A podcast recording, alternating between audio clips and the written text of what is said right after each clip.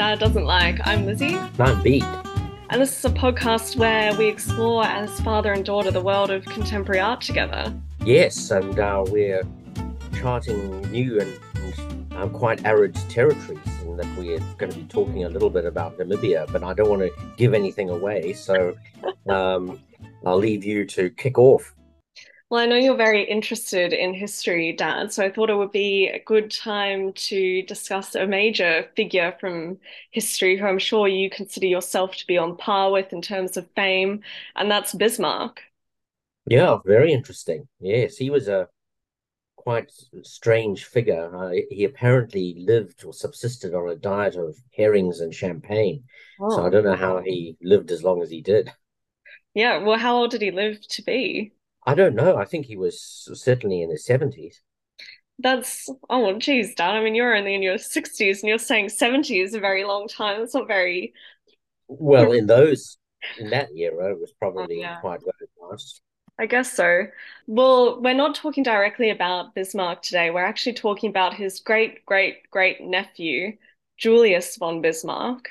Oh, okay. So that's that's very interesting. It's uh, actually I've I've got quite an interesting story about uh, German surnames myself because I often find it very tedious in a way to give my own name because the name Bede is often misheard, misunderstood, or people ask how to spell it. And so to clear the way and make things easier, if I'm picking up coffee or something, I just say Harris. So there isn't any complication. But I remember once, and I think you were with me, going to a pizza shop and they asked me for my name as I gave the order, and I said von Richthofen.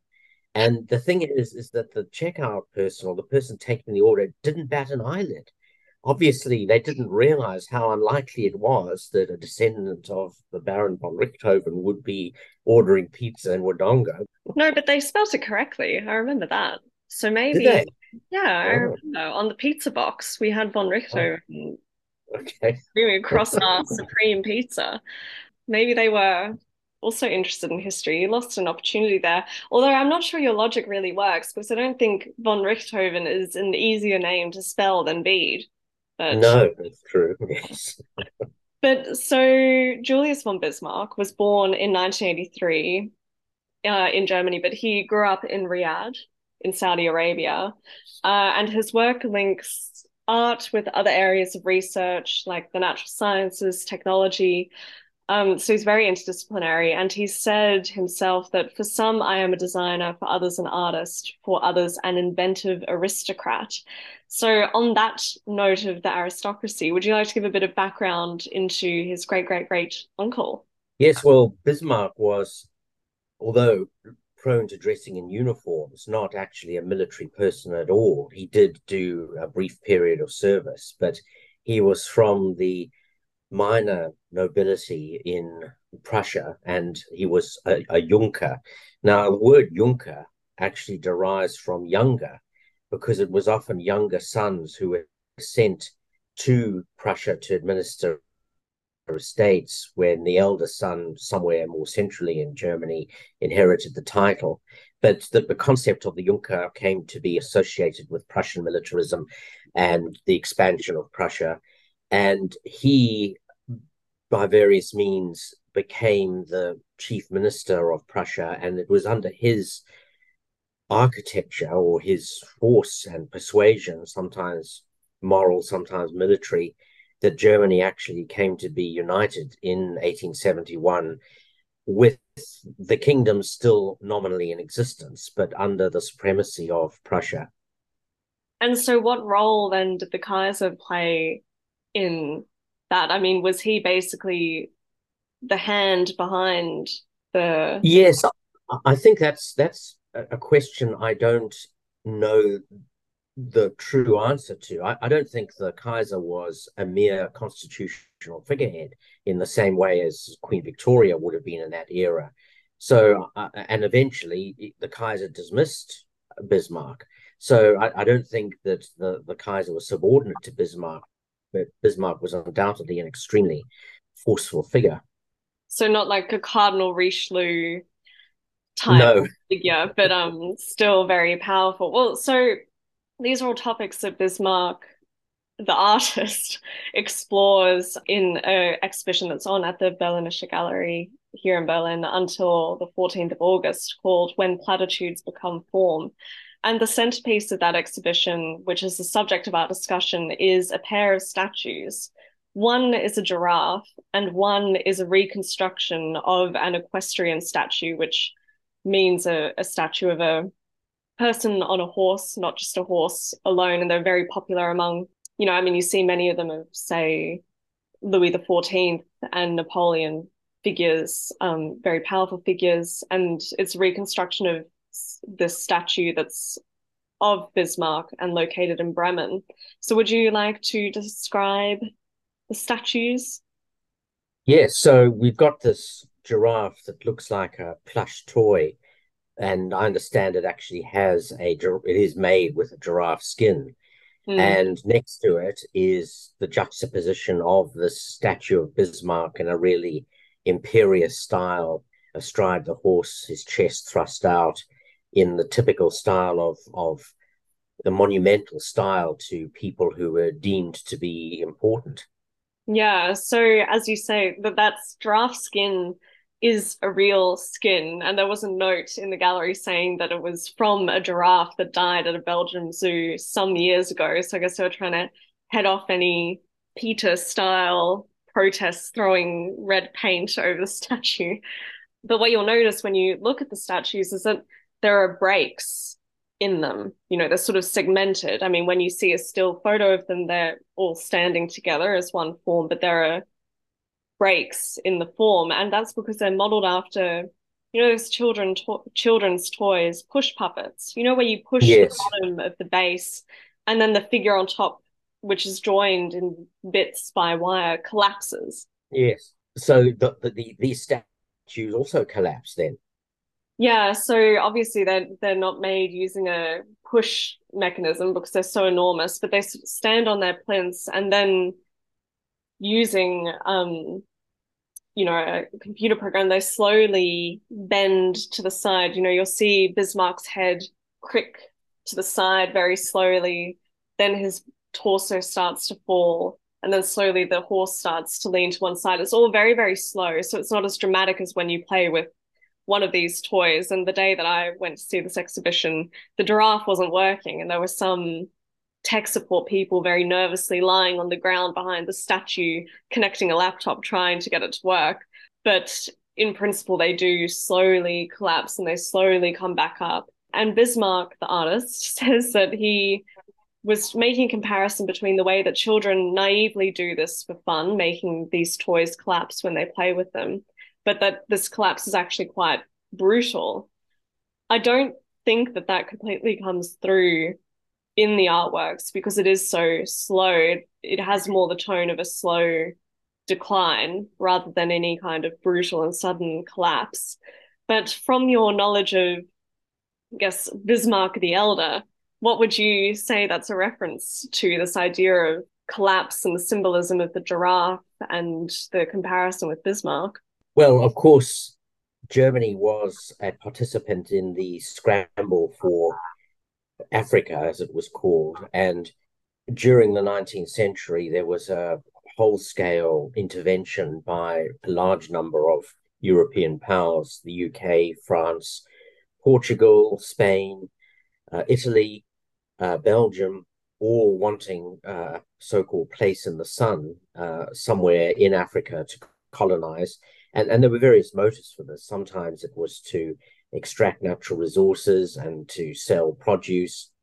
It was also partly strategic because this was the era of the coal-fired battleship and what it was necessary to have what were called coaling stations at various places so that you could project your power around the world.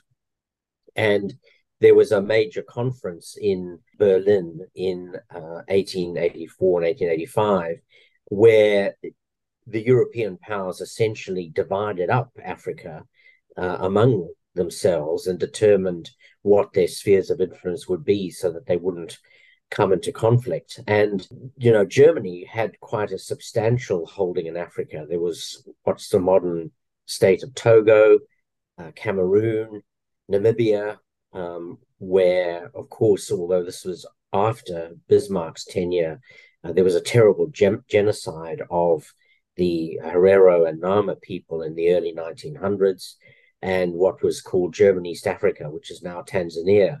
Mm. And then, of course, there were colonies in a colony in Papua New Guinea and I think Samoa. So, and there was a German concession in Shanghai. So, all around the world, there was a chain of German colonies uh, which could serve either strategic or trading purposes. And of course, in um, Southeast Asia, we have the Bismarck Sea, named after yes, Bismarck. about that.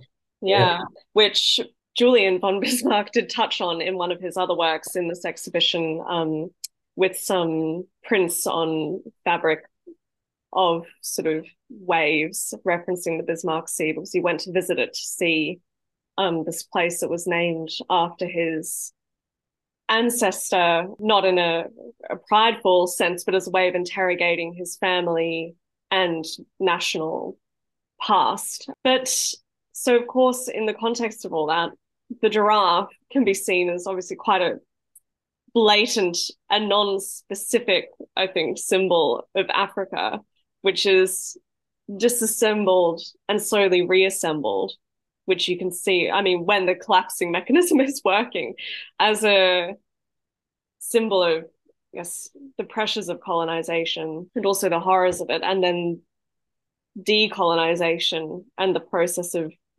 rebuilding and survival through that. So, what I guess now is a good point to get your first input and what do you think of this work? Well, I, I think with anyone who has a knowledge of German imperialism, it's it's very interesting to see the juxtaposition of the giraffe and of Bismarck, and the uh, transformation that occurs when each of them collapses. So I can see that the there is a metaphor at work here for colonization and the effects it has on the countries colonized and ultimately on the colonizer. So yeah, I think it's a very interesting form of art and an interesting project. Well, we know how hard it is for you to grasp metaphors. We won't once again rehash the infamous Slaughterhouse Five incident, but listeners can go back through our archive and find our discussion of your inability to capture literary metaphor. yeah, well, sometimes you know if you're if you're a person who's trusting like me you just accept that what you're reading is the actual thing that happened but here we've got a symbol you can understand giraffe equals africa yes. yes. but i mean what do you so we've got here obviously we've got one statue of a giraffe which is life size obviously because it's using this giraffe skin then we have a larger than life statue of Bismarck, mirroring this monument that still um, is in Bremen.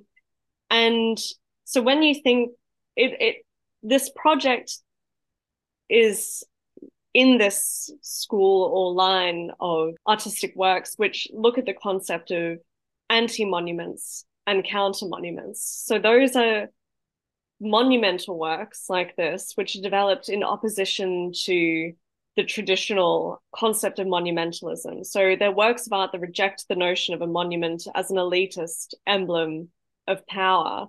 And what Julius von Bismarck says he's trying to do here is focus on Otto von Bismarck's role as a German monument, but not say whether he did something good or bad.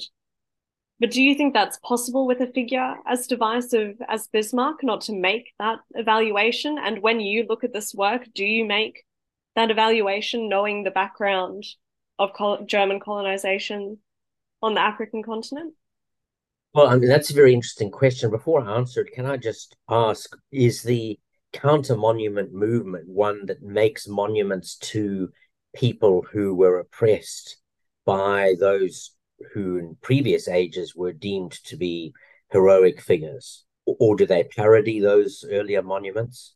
It can be all of the above. Um, so either sometimes they play with monuments to these figures who have been cast as heroes, like you see here directly with this remaking of the um, Bismarck statue. Or sometimes they do create monuments to those who have been oppressed. Sometimes they also parody. There, there are also another stream in the school of counter monuments is, for example, you may have seen it actually when you went to the US. This monument, this memorial to the Vietnam War. I think it's in yes. Washington, which is yes. like a big cut in the ground. Yes. And very dark and you know, it doesn't rise out of the ground, it falls into the ground. And yes. that is obvious that was very controversial at the time. I mean, it still is because it doesn't glorify the military acts carried out in Vietnam, but rather focuses on the loss and the deep cut. I mean, very, very, and again, yes. here you go, a very clear, nice metaphor for you to grasp the deep wound that that left, not only in the US, but obviously also in Vietnam. So there are a lot of streams in this school of thinking. Okay, well, that, that's interesting. And yes, that's quite true about the Vietnam War Memorial. And one can contrast that with the sculpture of a photograph of the uh, erecting of the American flag at Iwo Jima with four or five soldiers pushing it up, which is obviously one that tends to glorify victory. But getting back to this question of what to do about figures from the past, it's it's one on which I haven't crystallized my views because there's a, a tension between the interest in these monuments as historic objects and the question of whether or not by having them one is tolerating or not condemning or ignoring the evil acts that they might have been responsible for. And of course, there's a continuum of evil, if you like. And at what point do you say, well, this person's historic record was so awful that we shouldn't build a monument to them or any monuments that have been erected to them should be destroyed or, or no, no longer public dis- publicly displayed. So it's it's a really interesting question. I don't know how far along that continuum of awfulness Bismarck is. I don't think he's one of the, the great demons of history, but obviously, given what happened in, in some of the German colonies in Africa, there are aspects of his conduct that are merit condemnation. I mean, you can compare it as well, the case of Bismarck, to Cecil Rhodes. Yes, well, now you're striking close to home because, of course, I went to Rhodes University. And, and uh, I mean, you were born in Zimbabwe, so which was yeah. then Rhodesia. Yes. And there was, of course, the huge protest mo- uh, movement at, I think it was Merton College in Oxford, where there's a statue to Rhodes, who whose will, of course, uh, created the Rhodes Scholarship, and also part of his will was used to establish Rhodes University, which you could do for the quite low sum of fifty thousand pounds at the oh. at the start of the twentieth century. So that that was the original bequest that led to the foundation of Rhodes University in 1904.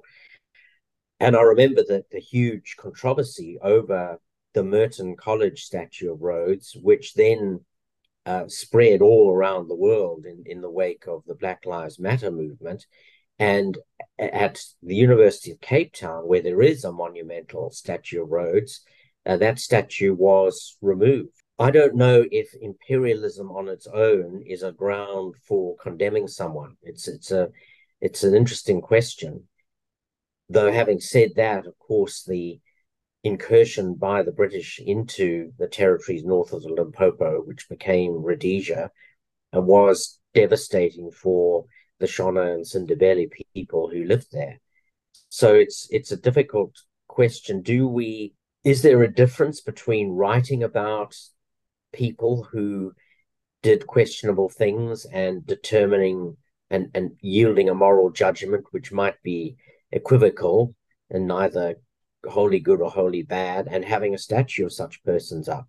I don't know. Well, I mean, I think this is where anti-monumentalism, counter-monumentalism can be an effective tool because I mean, to take Rhodes as a, a, second example in this examination, because I guess you could say that he was more directly involved in terms of he went to Southern Africa and himself perpetrated theft really from those communities. I mean, he was mining diamonds, right? That's what he was primarily yes. doing, which obviously directly contributed to constructing an economic system which oppressed the indigenous peoples who were yes. i mean my way of thinking on these sort of figures is that you can some figures obviously i mean you can look at the us and statues of general lee. Yes.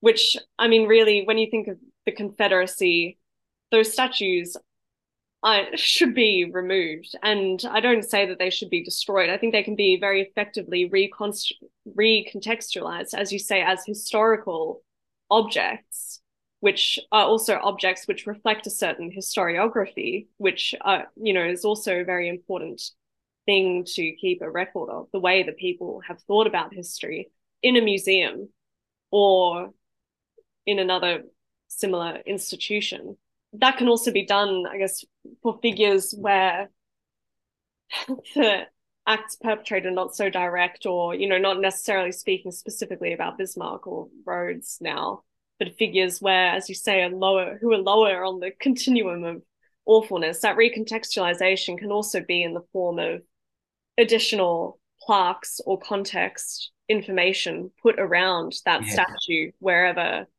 it is. I mean, you can also because to say this continuum, you think of General Montgomery in yes. I mean, he was also sort of a horrible person personally, wasn't he? Yeah, he was. So uh, you can think of this continuum, but there are, I mean, monuments to him in London. Yes. But they're not necessarily I... recontextualized either.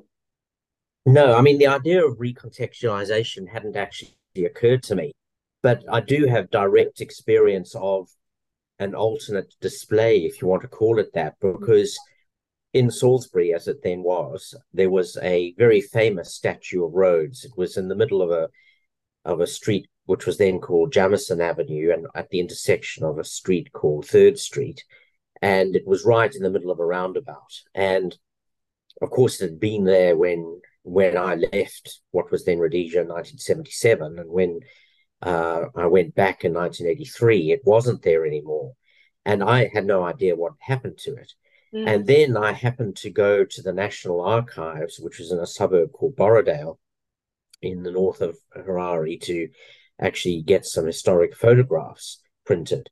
And there was a garden at the back, and there in the garden was the statue of Rhodes. It had just mm. been not, it wasn't even on display, it had just been left there as a place to put it. So I thought, you know, I was, I was, I understood why it was and should be removed, and quite gratified to see that it was sort of peacefully at rest in the back of the National Archives. And I don't know whether that's still the case today. Uh, interestingly, Rhodes University has kept its name. Um, when he was alive, Nelson Mandela got an honorary doctorate of law and accepted it from Rhodes University. And it it has weathered the pressure to change its name. Um, and yeah, and, and one more example of the sort of graveyard of, of statues is in Taiwan, where uh, Generalissimo Chiang Kai shek, who ruled Taiwan uh, after fleeing from the communist revolution, and he, he himself was tyrannical, but eventually, of course, Taiwan developed into a very pluralistic democracy there's been a debate about what should be done to his statues, which are everywhere. I've seen the huge Chiang Kai shek monument, which is like the Jefferson Memorial with a massive statue of him. And that's still there as far as I know. But other smaller ones, smaller statues, have been put at in random collecting points in, in gardens. Uh, so, but to come back to the nub of what should be done, I think contextualization is probably the best thing that we can do to well either removal to somewhere less conspicuous. Because i suppose if we're not giving the person the airtime or the vision time then we are to some extent redressing the balance without destroying the object. Or if the object is to be left in situ the idea of recontextualization. But i want to take this to an extreme now and you, know, God, of course is, you do, man. Yeah. Really, you know, I mean, I think in our current condition, those steps would work. Mm. But what if we found a statue that was verified as being one of someone truly awful like Caligula? Mm. I think the archaeological interest in that would be phenomenal. And mm. yet Caligula was an utterly horrendous person in, in the things that he did to, to other human beings personally. Would we display that or not display that? I, I don't know. And what if in 2,000 years' time, someone found a bust of Hitler? Mm. What would they do with that? I, I, I don't, I mean, we haven't got any of those sharp problems emerging thus far, but it raises a big question as to what would be done. I think, and you know, I this is something I think about sometimes where we personally all draw the line between something a figure that feels personal and a figure that feels historical because say even if you focus on your own family if you look back to your you know, one's grandparents feel personal. Your great grandparents do as well normally, often because you've heard so many stories about them, maybe yeah. the next level up. But if we looked back in our family tree, which I mean, we have done sometimes, and you find figures yeah. from, say, the 1700s, I mean, they don't feel personally relevant. They feel of historical interest. Yes. Yes. So, but I think that to come to this idea of, say, a stat, if we found a statue of Caligula, it wouldn't be displayed as a monument. It would be probably displayed as a historical object. Right. Okay. Yeah. Which is the difference so, between monumentalism yes, and historical display. Yeah. That that is that is true. Uh, and, and that's uh, also why I think it's important not to destroy these objects. I mean, even if one found a bust of Hitler, that should probably be preserved for the historical record because it's also important to remember historically and be able to have those yes. materials to interrogate why that was allowed to happen by yes. society if you erase the monumental monumentalization of events or specific people, you also erase the conditions that allowed that to happen. Which yeah. you know, if you don't remember history, there's a high likelihood that that is those conditions are going to be allowed to arise again. Yeah, you erase the lesson in effect yeah. by erasing evidence. Yes, I think that's that's very true. So in, in, in the instance of Bismarck, a plaque saying, you know, this is Count Otto von Bismarck, Chancellor of the First German Empire from such and such, or Second German Empire from such and such a date, uh, reunited Germany, controversially engaged in a program of colonization in Africa and other places where many indigenous people were slaughtered. That would then contextualize without destroying. Mm. Yeah. Another point that I wanted to get back to with this push puppet form is what do you think it means that both Africa, symbolized by this giraffe, which I mean, I find I understand artistic device, but I do not necessarily like the singularity of that symbol um, because I think it's quite non-specific. But what do you think it means that here in this artwork, both Africa and Bismarck can reassemble themselves because these objects stand back up? Well, I suppose it's like you could, on one level, just say, well, it's a retelling of the story for the next group of people coming through the museum so they can see the same thing as the people did 15 minutes before. So I think it's necessary that they not be permanently slumped over after one press of the button. But you could also see it as uh, perhaps the lesson is eternal. Mm. And just as the colonization of Africa by Bismarck is something that happened, there can be bad historical events happening again. Yeah. And, and it's that recurrence that, that the reconstitution of the statues depicts. Yeah. Something that I also did, despite my questions about it, find interesting about the symbol of, symbol of the giraffe is that the artist said that he chose it to also symbolize the way that European colonial powers appropriated animals and plants and natural resources by force. And we've already spoken about Rhodes and the diamonds. And we've spoken before about Linnaean classification in the Fiona Hall episode. So, I mean, the way that the giraffe can be seen as a monument to this exotic view of nature as separate from human beings is also interesting.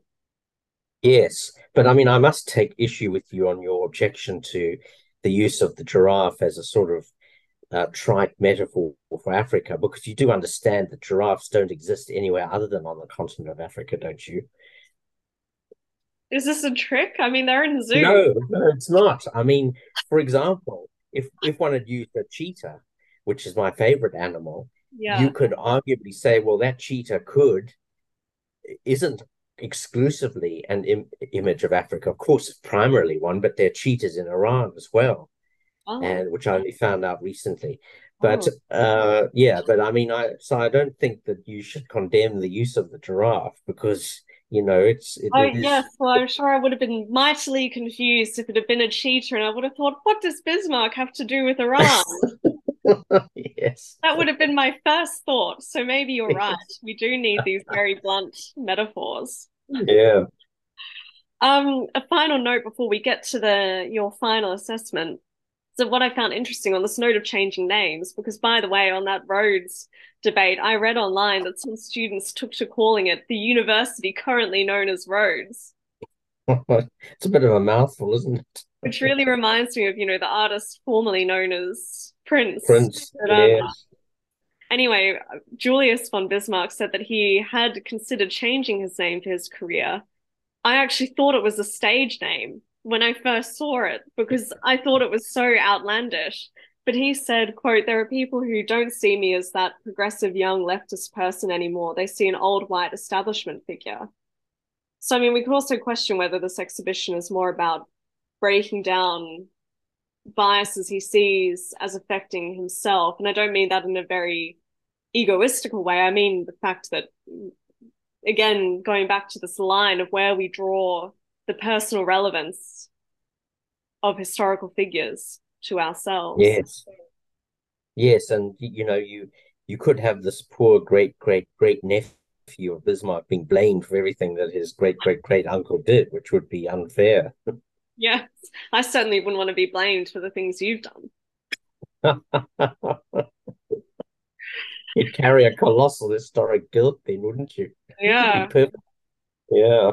I would be permanently collapsed like that giraffe. Yeah. so what do you think of this artwork?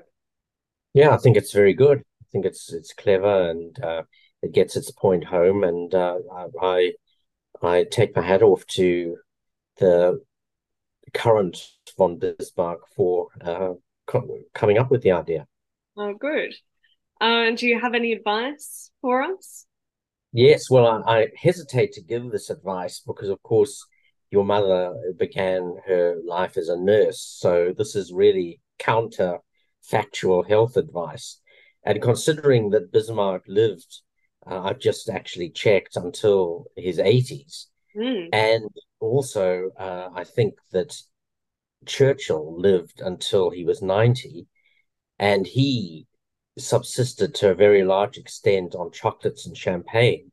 I think all these modern fads about eating vegetables and not drinking and not smoking are bad advice, and that if you want to live long, you should uh, live like Bismarck or Churchill. Be a living monument for as long as yes. you. Yes.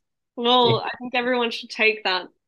I'm not going to say with a grain of salt because too much sodium is also bad for your diet, but carefully consider whether to follow that advice. Yes, I think we should end with a disclaimer. I mean, both you and I have got law degrees. I think we should say nothing said in this program should be taken as advice. Consult your physician as to what's right for you.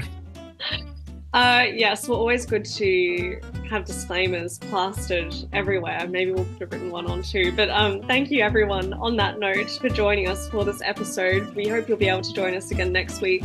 You can find us on Instagram at ArtDadPod, and there are links to the uh, artworks we've discussed in the episode description. Thanks. Bye. Bye bye.